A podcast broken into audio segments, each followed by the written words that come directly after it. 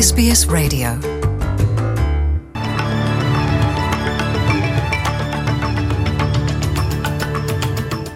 ወደ ዝርዝር ዜናዎቹ ከማለፋችን በፊት ርዕሰ ዜናዎቹን እናስቀድማለን። አዲስ የተመረጡት የሊበራል ናሽናልስ መሪዎች ቀዳሚ ተግባሮቻቸውን ገለጡ።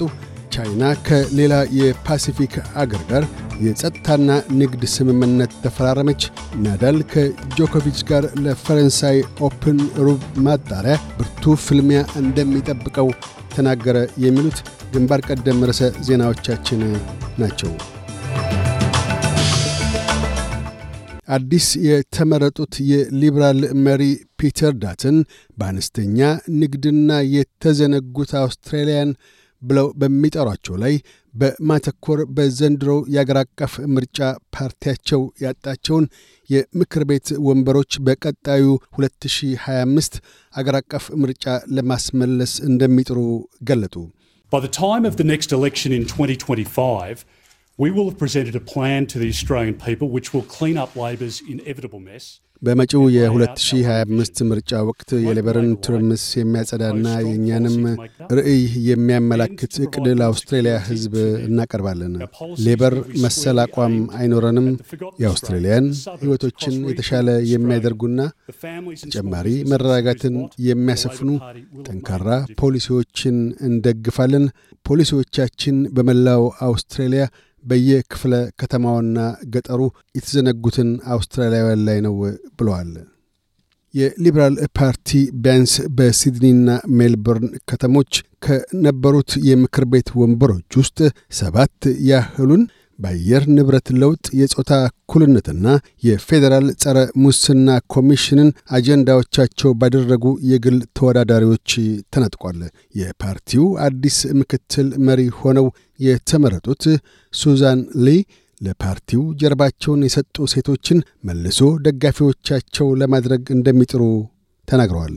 አቶ ዳተን አዲስ ከሚመሠረቱት የተቃዋሚ ቡድን ካቢኔ ጋር ለሚቀጥሉት ሦስት ዓመታት የሚያራምዷቸውን የፖሊሲ አቋሞች መክረው እንደሚያጸድቁ ተናግረዋል። የጸረ ሙስና ኮሚሽንን አስመልክቶም የግል ተመራጯ ሄለን ሃይንስን ባለፈው ዓመት ያቀረቡትን ረቂቅ እንደሚመለከቱም ጠቁመዋል። አዲሱ የተቃዋሚ ቡድን መሪ የነባር ዜጎች ጉዳይን አስመልክቶ በ2008 ጠቅላይ ሚኒስትር ኬቨን ለተሰረቁት ነባር ዜጎች ይቅርታ ሲጠይቁ እምቢኝ ብለው አለመገኘታቸው ስህተት እንደነበር ተናግረዋል። ይህ በእንዲህ እንዳለም ዴቪድ ሊትል ፕራውድ የናሽናልስ ፓርቲ አዲሱ መሪ ሆነው ተመርጠዋል። አቶ ሊትል ፕራውድ ለ2025 ምርጫ አሸናፊ ለመሆን ፓርቲያቸው ከወዲሁ ለድል የሚያበቁ ሥራዎችን መስራት እንዳለበት አሳስበዋል። አቶ ሊትል ፕራውድ የተመረጡት የቀድሞውን የፓርቲ መሪና ምክትል ጠቅላይ ሚኒስትር ባርናቢ ጆይስ ከሌላው ተፎካካሪ ዳረን ቸስተር ጋር ሆነው በተካሄደ የሦስትዮሽ ውድድር ነው። የናሽናልስ ፓርቲ ፔሪን ዴቪን በምክትል መሪነት መርጧል። ትንሽቱ የፓስፊክ ደሴት አገር ናያይ ከቻይና ጋር የጸጥታና ንግድ ስምምነት ውል ተዋዋለች።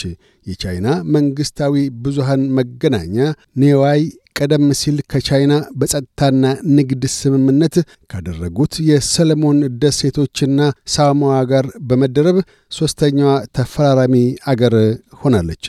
በአሁኑ ወቅት የቻይና ውጭ ጉዳይ ሚኒስትር ዋንግ ዪ ከአስር የፓሲፊክ ደሴት አገራት ጋር የጸጥታና ንግድ ስምምነት ለማድረግ በቀጠናው ጉብኝት እያደረጉ ይገኛሉ።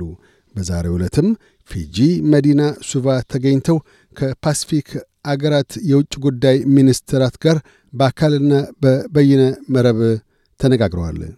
በባንኮች ላይ የሚፈጸሙ የማጭበርበር ወንጀሎች የተነሳ አንድ ነጥብ ስድስት ቢሊዮን ብር የሚደርስ ምዝበራ ባለፉት አራት ዓመታት ማጋጠሙን የኢትዮጵያ የፍትሕ ሚኒስቴር አስታወቀ።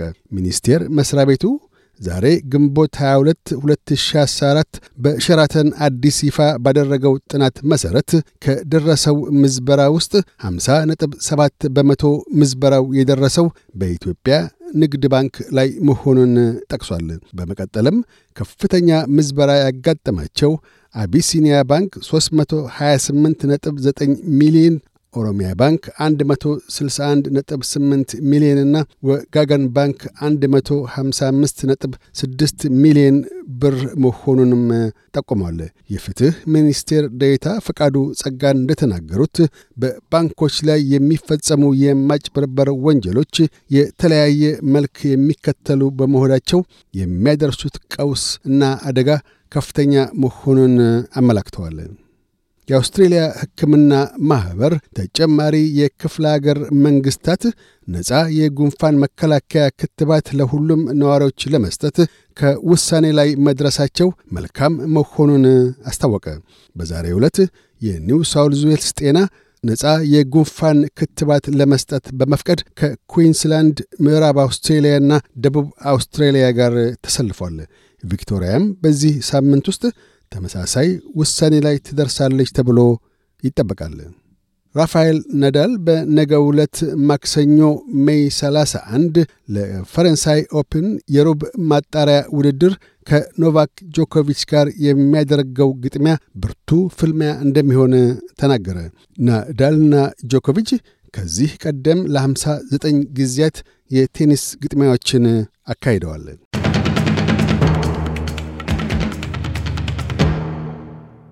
በዚሁ ወደ ውጭ ምንዛሪ ተመን ስነመራ አንድ የአውስትራሊያ ዶላር 66 ዩሮ ሳንቲም ይመነዘራል። አንድ የአውስትራሊያ ዶላር 71 የአሜሪካ ሳንቲም ይሸርፋል።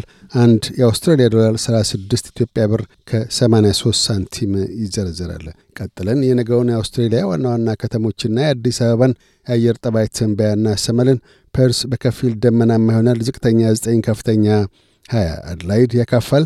ዝቅተኛ 9 ከፍተኛ 14 ሜልበርን ያካፋል። ዝቅተኛ 8 ከፍተኛ 11 ሆባርት ያካፋል። ዝቅተኛ 4 ከፍተኛ 11 ካምብራ ያካፋል። ዝቅተኛ 3 ከፍተኛ 9 ሲድኒ በከፊል ደመናማ ይሆናል።